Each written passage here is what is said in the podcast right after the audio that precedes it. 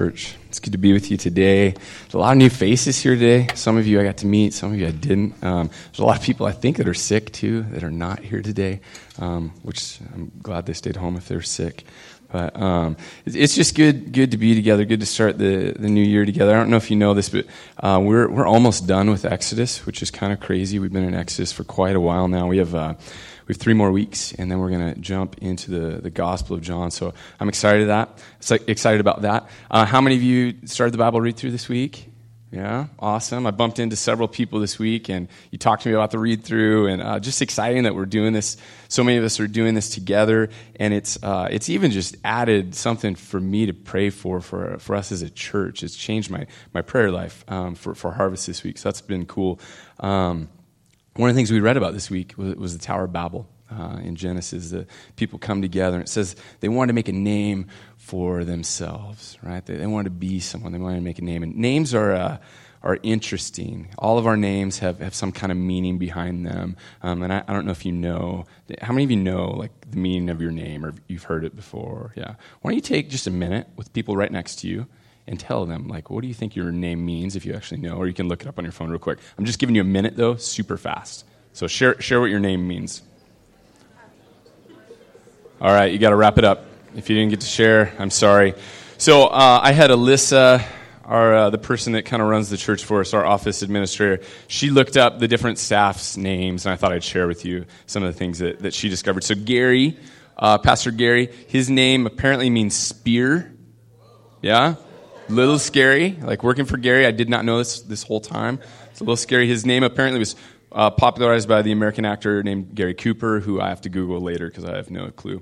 Um, sorry, I know. Yeah, thirty-eight. Um, all right, my name, Gregory, means uh, watchful or on the watch. It's uh, apparently derived from the Latin uh, Gregorius, meaning watchful, alert, uh, associated. And I, I didn't write all this like Alyssa did. So if suddenly, like I realized I just said two things about Gary. Alyssa wrote this. This is not my ego. Um So associated associated with the Latin uh, word grex, meaning flock or herd. So this association, this is kind of interesting, this association uh, with the shepherd who dil- diligently guides uh, his flock contributed to the popularity among monks and popes. Apparently, sixteen popes named Gregory. Pretty cool. Did not know that. So if this doesn't work out for me, put my name in the hat. Uh, Andrew, who was up here, did announcements for us earlier. He he works with, with our, our high schoolers. This is no surprise. His name means manly or brave, right? Not shocked at all. Strong man. Uh, and interestingly enough, he was the first uh, disciple chosen by Jesus, so that's cool too. Patty, Patty's not. Oh, Patty's back there. Look at that. All right, so Patty's in the back. She works with our kids. Uh, her name in Aramaic and American both, I guess, means lady. I don't know what to do with that. Uh, in Latin means noble. In German means strength in battle. And I've never seen her in a battle, but I can imagine. Um, uh, Sherry's not here today. She's sick, but uh, apparently it's French for beloved. Uh, Alyssa, things get interesting here. Alyssa means uh, noble one, logical. Both of those are true. Um, and then curing madness, apparently. So, which is awesome. Like, I don't think we knew that when we hired her, that she had that ability. But uh, interesting, Alyssa, growing up, somehow she she was under the impression that her name meant something like one who tells truth. So she kind of felt like she needed to live up to that. So, so she tried to be really, really truthful. So I don't know if that was just awesome parenting uh, by Susan and uh, and Carrie or or what, but she thought that. So I'm going to tell my kids that their name means like one who vacuums well and Stuff, stuff like that. So uh, last week's passage, Moses, um, he asked to see God's glory, right? He he wants to see God's glory. And, and, and Gary said, and Moses probably was thinking, he, he wanted physically to get to check out the, the glory of, of God. Um, but then Gary told us that, that God wasn't just going to show that. He, he was going to he was going to reveal who he is. And he does that. He proclaims his name, and he reveals what is behind that name. So we're going to get into that. Our passage today is uh, Exodus thirty-four, one through twenty-eight, and I'm actually going to kind of skip around and do things um, in, in reverse order here. Um, we're going to look at ten through twenty-six first, and look at, at God renews the covenant here. He he reestablishes the covenant that Israel has already broken after saying they were going to do everything that God commanded. Um, so we're going to look at that, and and He lays out the commands, the, the ways that they're supposed to be obedient. He he tells them what He's going to do, um, and He warns them Uh, about what happens when, when they don't. And and if you've been with us, you'll, you'll notice that the warning is is a lot harsher this time, b- based on um, what has just happened in, in the story. Um, and then we're gonna we're going to go back up to verses one through nine, um, where Moses goes up the mountain, he meets with God. God reveals Himself. He proclaims His name to him, um, and, and Moses' response is is worship. Moses bows down and, and worships God. So I, I wonder, what is our response today? When we find out who God is, when we see who God is, how do we respond? Let's jump into verse ten. And I'm sorry, we only, oh, never mind, both are up. This is the second time that's happened to me. That's pretty funny. Uh, we're having problems with this uh, projector. Obviously, I'm glad to see it's up now, though. I won't apologize for it.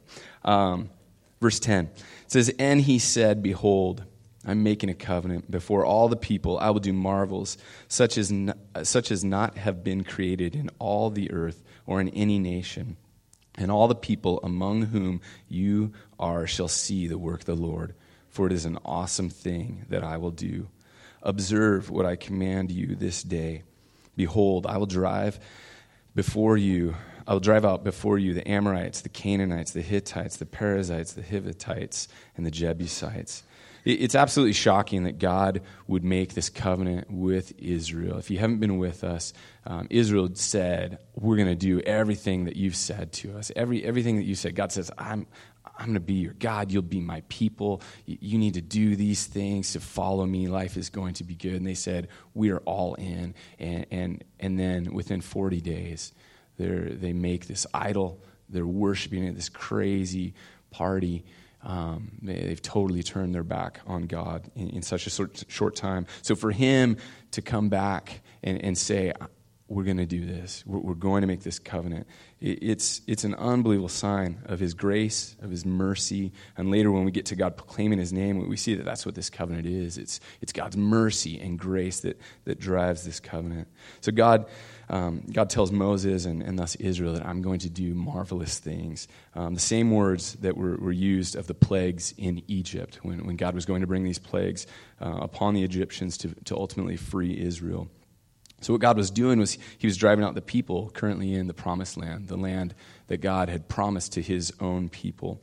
Um, and, and He would do that. He promised to do that as long as they would keep up their end of the covenant. So what what is... What is a covenant? Um, covenant involves a few things. Uh, promises, right? Promises of what God is, is going to perform, what He will do if the people keep the covenant. Uh, the commandments or the terms which the people have to keep, right, in order to receive these blessings, that they'll keep those promises. And then the warnings of what happens if, if the covenant is broken. So if they upheld their end of the deal, God was going to He was going to drive out the people before them and give them this land that was that was rich, that was good, that was abundant. Verse eleven, God says, you have to observe what I command, right? These aren't guidelines. These aren't suggestions. God's saying, you, you have to do these things that I'm I'm laying out before you. And, and, and when you do that, you're going to be blown away by what I'm going to do for you as your God. So the conquest is is conditioned on Israel's obedience to God. Verses twelve through seventeen um, pretty much summarize chapters twenty-one through twenty-three that we went through. He's he's he's going over the the, the book of the covenant again, the, the commandments, what you're supposed to do again, but but really condensed. So he says this in verse twelve. He says, "Take care, lest you make a covenant with the inhabitants of the land to which you go, lest it become a snare in your midst." So he says, don't make Don't make a covenant with these people, right? You can't make a covenant with them. You've made a covenant with me. You can't now do that with them. Just like it wouldn't make sense for a married person to, to be involved romantically with someone else or even to marry someone else, right? God says, you're mine, I, I'm yours. You know, I will be your God and you'll be my people. You, you, God knows that uh, that if they do that, this will be a snare to them, that, that it will um, it will trap them. And it, it might not seem like a big deal, but he's saying it's going to lead to false worship. It's going to lead to, to your destruction. Like if you go down this road, it is not going to end well for you. And throughout the Old Testament, as you go on, we see this happens over and over to Israel, right? They're, they're led astray by the cultures around them. They're influenced. They slowly compromise and give in. So as Christians today, a question that we, we have to ask is how, how do we live in the world but not be of the world? Right? We, we constantly need to be wrestling with this. And I, I know sometimes, especially as, as Christian parents, sometimes you see the world, or maybe grandparents, you're looking around and, and you just think, man, it is getting so bad so quick. And you just you just maybe want to take your your kids and, or even just yourselves and go and hide out. But but that isn't that isn't what God's called us to do. Israel was not supposed to compromise their relationship with God, but they weren't supposed to go and be secluded. They were supposed to be a nation that would be light to the nations around them. They were supposed to be a people that demonstrated how, how great Yahweh was, how great God was. So, so are we that?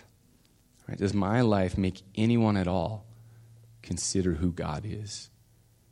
Do my words, do my actions, the, the way I treat my kids or, or my wife, how I interact with, with neighbors, how, how I conduct my finances or business, Do, do any of these things, when people see them, make them want to know who, who God is? Does, does the life of a Christian point to a perishing world that there is the author of life who is awesome, who's waiting, who wants to know you? So God wants them to worship him and him alone. And just like in a marriage, you know, the wife wants her husband to desire her and, and her alone. God says to Israel to destroy those so-called gods, right? They, they'll mislead, they'll misdirect you, they'll misdirect your attention. And he says, I don't want to. I don't want to see those altars. I don't want to see any of that. Um, sorry, I just realized I didn't actually read verse thirteen. He says, "You shall tear down their altars and break their pillars and cut down the Asherim." And the Asherim's a goddess that. Uh, goddess of fertility. Um, so, so God's saying you need to wipe all this stuff out. You you need to take care of, of all this so you're not led astray, so that your devotion is, is to me and me alone. Verse fourteen, it says, "For you shall worship no other God, for the Lord, whose name is jealous, is a jealous God." And, and when we hear the word jealous, or we hear that God is jealous, um For for some of us, maybe all of us, that's that's kind of a head scratcher, because we, we think about jealousy. Maybe you picture um, an, an an insecure romantic partner or or, or spouse, um, but that isn't who God is. God is in no way insecure. Right? God doesn't feel better about himself because I love him. Right? If God had an Instagram, which he does not, obviously. If he had an Instagram, he wouldn't need me to hit like or whatever it is on there. I, I don't have Instagram anymore. But God is not, he's not like us. He's not needy like us. God isn't jealous out of insecurity. God's jealous. He's a jealous God because he demands a singular devotion from his people. Just like a spouse expects their spouse to be devoted to them and, and no other.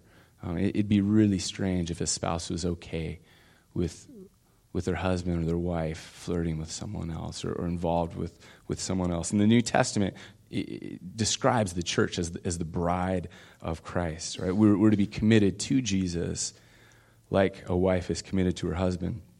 So I, I've I've pictures in my office um, of my of my family and my wife, my kids.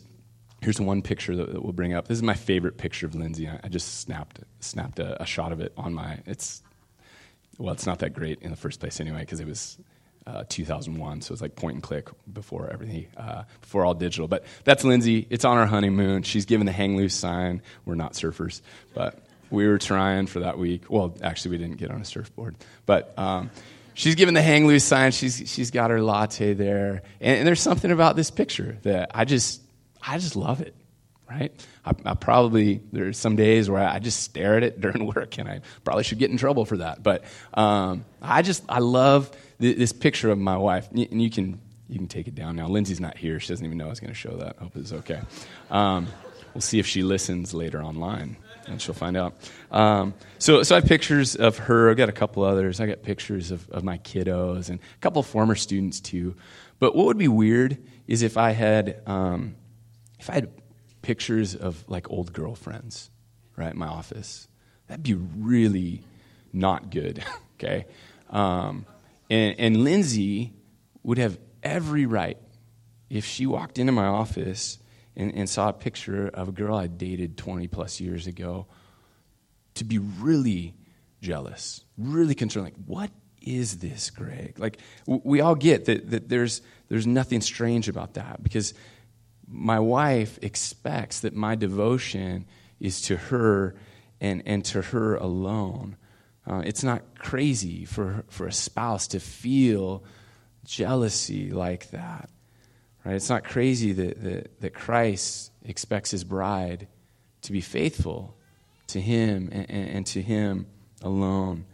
And, and the picture continues on here, and it gets kind of crazy. Verse fifteen says, "Lest you make a covenant with the inhabitants of the land, and when they whore after their gods and sacrifice their gods, and you are invited, you eat of this sacrifice, and you take of their daughters for your sons, and their daughters whore after the gods, and make your sons whore after their gods." Man, you know whore was in the Bible. Man, if my kid came home and said that, I don't even know what I'd do. But here it is in Scripture. Right now, Hudson, he's five. We're trying to get him to not say fart. Like he just says it like crazy. So I look at this. I'm like, okay, this is this is better than that. Um, the other translations, instead of saying whore, they say prostitute. And while the meaning really isn't that different, as I read this, when God says they're whoring after these other gods, man, it elicits something in me. It tells me that, that sin is a bigger deal than I want to make it, right? And if God thinks sin is a bigger deal than I do, it seems like I would do better to have God's view than my own view. I have a friend that um, I, I barely know anything about what happened to him this week. I just heard that he died. I haven't seen him in a long, long time. We we did ministry like twenty years ago together. He's, I think he's about forty years old. And all I heard was that he was sick and went to the hospital and then died from complications at the hospital. And, and I don't know, I don't know if he went to the hospital realizing that he was about to die. My suspicion is that he just thought something was wrong, right? That he thought that, uh, that he needed some medicine or something to make him better. My guess is he had he had no clue he was about to die. And, and, and I just wonder, is our view of sin anything like that? Where we just think, ah, it's not that big of a deal. When God's saying, no, th- this is actually, this is deadly. So when, when he uses words like that, we, we realize that, that when our affections, our attention, our worship, our devotion is, is anywhere but on God, we're committing adultery against the Lord. John Piper, a pastor and author, he said, "Don't commit adultery against God. Don't let your heart turn from him and go after other things, for God, your husband, whose name is jealous, is a jealous God." And then God follows up in, in the next verse. He says, "You shall not make for yourself any gods of, of cast metal." And obviously, that's exactly what, what they had just done. Right? They just made this covenant, just agreed, God, we're your people, you are God, we're going to be faithful to you. And then within days, they, they've committed adultery uh, against God. So verses eighteen through through twenty-six, God God goes on. He he said, hey, don't don't do these things. And he says, do worship me in these ways. And he talks about the festivals and the Sabbaths. And Gary, on uh, November nineteenth, he, he preached on this passage in Exodus twenty-three. He did a great job of covering, uh, not covering, but explaining how the festivals, the Old Testament festivals, how they all pointed to Christ. I'm not going to do that today. If if you want to hear that, go back and listen to that sermon because because Gary did a great job. Um, but I want to circle back now to the top of, of chapter thirty-four, verse one. It says, "The Lord said to Moses, 'Cut for yourself two tablets of stone like the first, and I will write on the tablets the words that were on the first tablets which you broke. Be ready by the morning and come up in the morning to Mount Sinai and present yourself there to me on top of the mountain.'"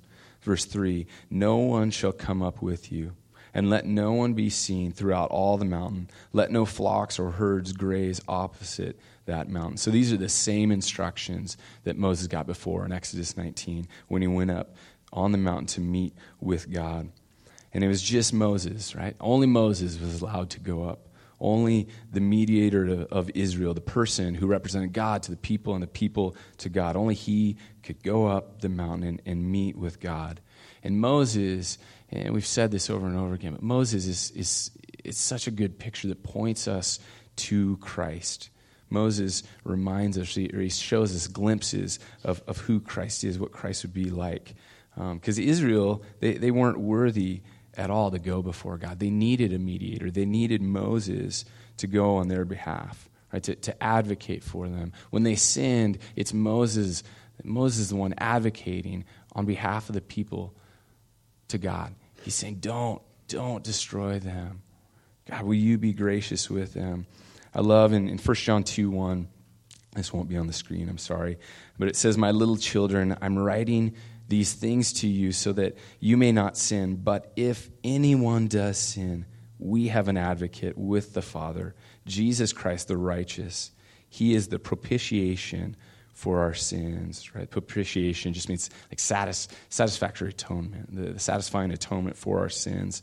And then he says, not only for ours, but also for the sins of the whole world. So I, I absolutely love that that Jesus is our advocate, because just like Israel, I can't climb that mountain, right? Like I, I'm, I'm aware of my sin, and here's Jesus advocating for me. He says, "This one, he, he's mine. My blood was a satisfactory payment for Greg's sin." I don't know about you, but uh, have you ever been like in an argument or heated exchange with someone, and and it you get tongue-tied and you kind of fumble in your words? Um, and it just doesn't go the way you want it to, and you, you kind of felt like like if there was a winner and a loser, you lost. Um, and then like hours later, if if you're like me, you, you just keep going over it in your head over and over again. And then like hours later, you come up with the perfect response that would have just nailed them, right? Like if you could have said that, they would have realized what a fool they were, how how great you were, that you're logical, all this, right? Jesus, He he doesn't get tongue, tongue-tied as he advocates for us. Right? Our advocate is perfect. He looks at us. He, he shows God that, that, that we've been paid for by the blood. As we go on, um, as we go on through the read-through this year, if you're doing the Bible read-through, I encourage you, when you see Moses, look. Look to how Moses points us to Jesus, how, how Moses is, is uh, he foreshadows Jesus. Verse four. Uh, it says, so Moses cut two tablets of stone like the first, and he rose early in the morning and went up on Mount Sinai as the Lord had commanded him, and took in his hand the two tablets of stone. The Lord descended in the cloud and stood with him there and proclaimed the name of the Lord. So so God descends, and God descends onto the mountain. Mount, Moses climbs the mountain, but once he gets to the top of the mountain, he can't get any higher. Like God had to come down to him. God has to come to us. We we cannot go to him. The statement that, that I have found Jesus, or I've found God, isn't really accurate um, because it's it's God who's found us. Right? If we have found God, it's it's because he's revealed himself to us. So if you've ever played um, hide and seek with a really little kid, you, you get this concept. So um, Maddie, she's three years old right now. She loves hide and seek, right? So she'll have me count, and then I come to find her, and she's like hiding behind like my cup or, or something, like not a very good hiding spot. She doesn't get it yet, uh, or, or, or a blanket. She hides under there. I find her. It's fun. We giggle, and then she says something like, "Okay, again." So right, I have to go count, and I'll come back in the room, and she's in the exact same spot. Right? So I'm like, okay, let's try this again. And boom, same spot, like every time. She just thinks this is a dynamite spot, even though I find her every time. Well, eventually, she says to me, okay, you hide, right? And then she she counts. Actually, she's kind of good at counting for three, but she eventually she starts making up numbers. Um, and then she comes to find me. Now, she's three years old. Like, Maddie is not going to find me if I don't want her to, right? If it's been one of those days and I'm, st- I'm just done, I could have a good half hour to myself before I feel bad, right? um, so when Maddie, f- I don't do that. I say that to be funny. Um, so when Maddie, when we play the game, Maddie finds me because I want her to find me. I reveal myself. I make a noise You know, when I'm in the closet uh, or hiding under something, uh, or or I make a movement so that she sees something's behind that curtain, or, or I'm just hiding in pretty plain sight. Um, she finds me because I want her to find me. And the same is true with God, or similar with God. We, we find God because he makes himself known. He, he reveals himself to us. And it's, it is his grace that he makes himself known to us. He, he chooses to show us who who he is.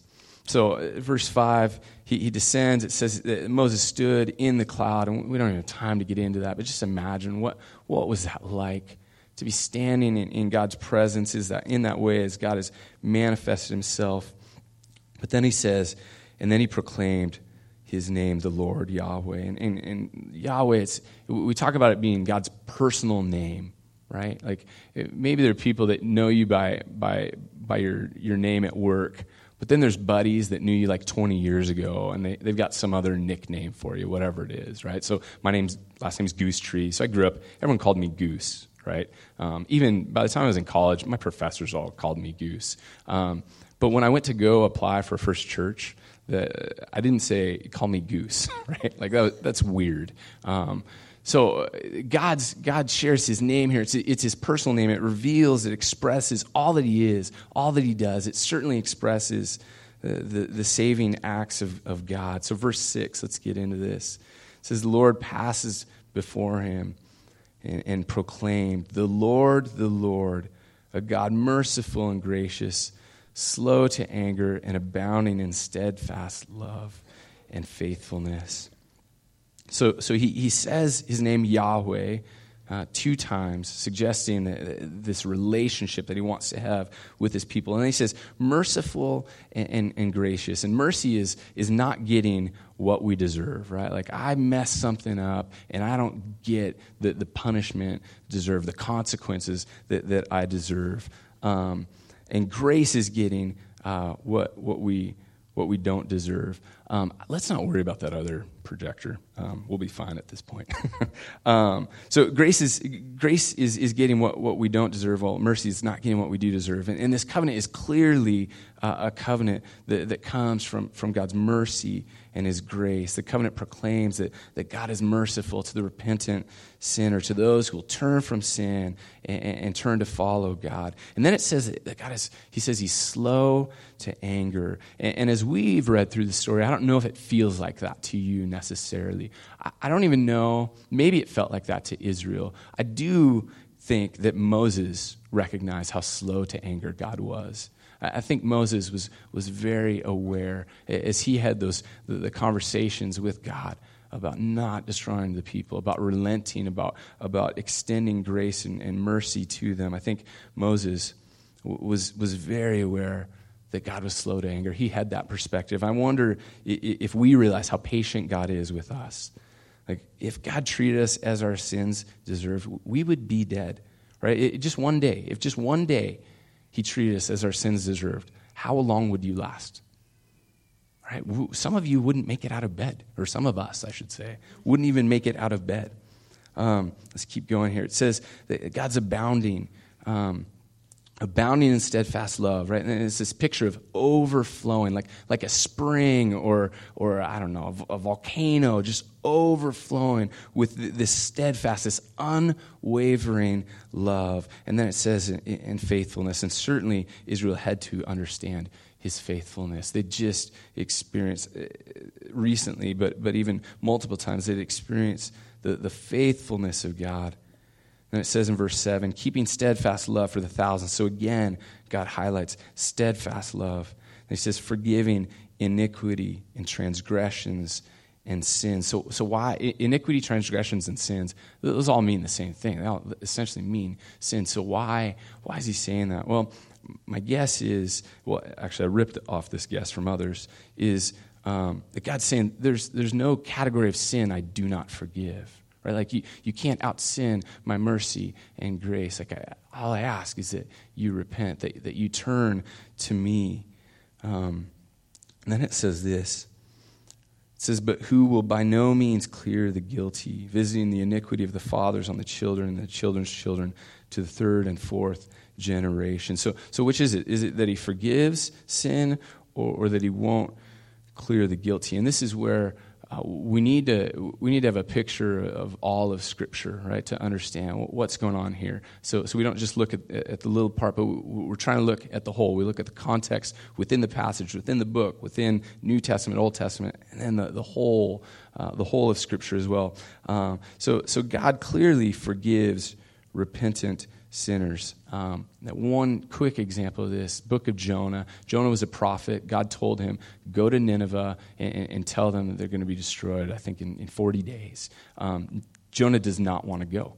He doesn't want to go at all. I, I think um, growing up, I thought it's it was because he was afraid. Jonah was not afraid. He didn't want these people to be forgiven, right? So eventually, you guys know the story. Fish swallows Jonah. He, he gets out. Eventually goes to Nineveh, preaches, and the people realize, oh no, and they repent.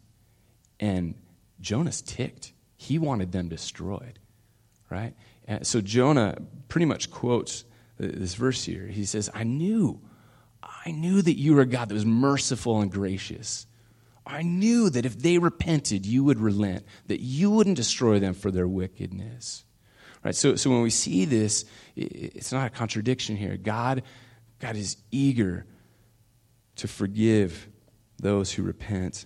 And, and then and then it says, visiting the iniquity of the fathers on the children and the children's children to the third and fourth generation. Um, I, I think it's pretty easy to misunderstand what, what's going on here. I know it's cold season right now. Ton, tons of people uh, are getting cold. So if I had a cold, um, my daughter doesn't automatically sneeze because her dad has a cold, right? She sneezes because eventually she gets my germs and, and, and gets a cold for herself. Okay, so so my sins, uh, m- my sins are, are passed down to, to my kids because they live with me, right? Case in point, uh, Maddie the other day, she's in a public restroom with Lindsay. She wants to wash her hands all herself, and Lindsay points out there's not a stool in here, and Lindsay, or Maddie goes, dang it, no stool. And Lindsay's like, where'd you learn dang it, Daddy? So more is caught than taught, right? Parents, your kids are watching you. My kids are, are watching me. And so what do I want to pass on to my kids? What do I not want to pass on to my kids? What was passed on to you from your parents? How many, how many generations back did that go?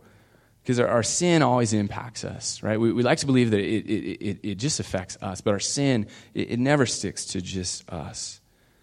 It, it impacts it impacts our kids, it impacts others, it impacts our church.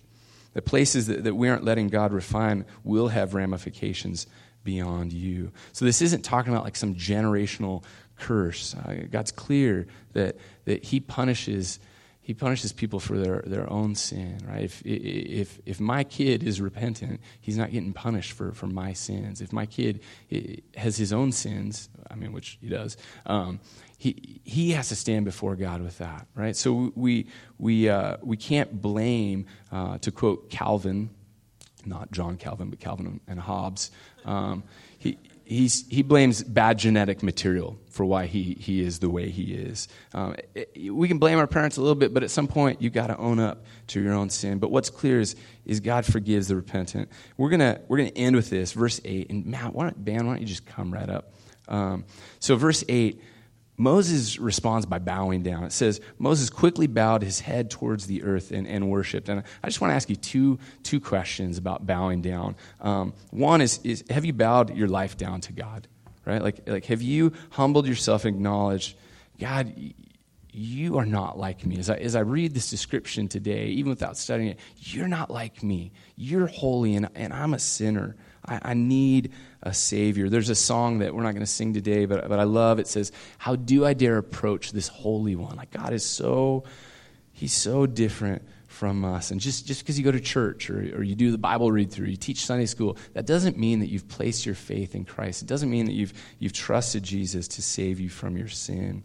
Second question is, do you ever physically bow down to God? And for some of you, this is a conservative church. That's the one of the weirdest questions I could have asked you. Sometimes I, I bow down before God on my own, like in my office. I don't, I don't know, maybe a couple times a month. Like I physically get down and I bow, and and, and I'm usually silent for quite a while. And, and it's it's interesting.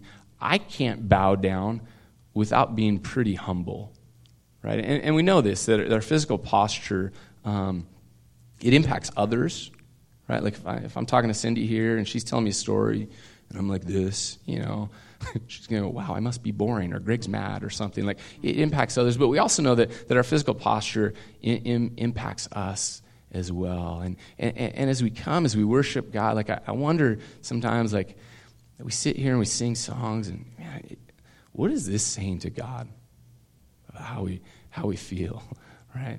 About about who He is and, and who we are. And I'm not saying you got to have hands up or whatever, but I'm also saying, like, let's let's not hold back because you're afraid of, of what someone else thinks. Or or maybe, like, we just approach God and we're way too cavalier. We're going to sing, we, we time for probably two songs. We've had to cut some stuff here, but we're going to sing a couple songs. I, I just encourage you to worship the Lord, to respond to God.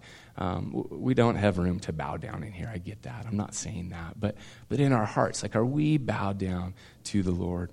Let me pray. God, we uh, we want to be a people that are about you, Lord. We want to be a people that, that follow you, that, that truly do worship you, God. You, you are faithful. God, you, you abound in, in steadfast love and faithfulness. You, you pour out your mercy and grace. God, we could spend days together sharing about how you've shown us mercy, how you've shown us grace, how you've given us what we don't deserve and not given us what we do deserve. Lord, will we be a people that worship you, God? It's in your name that we pray. Amen.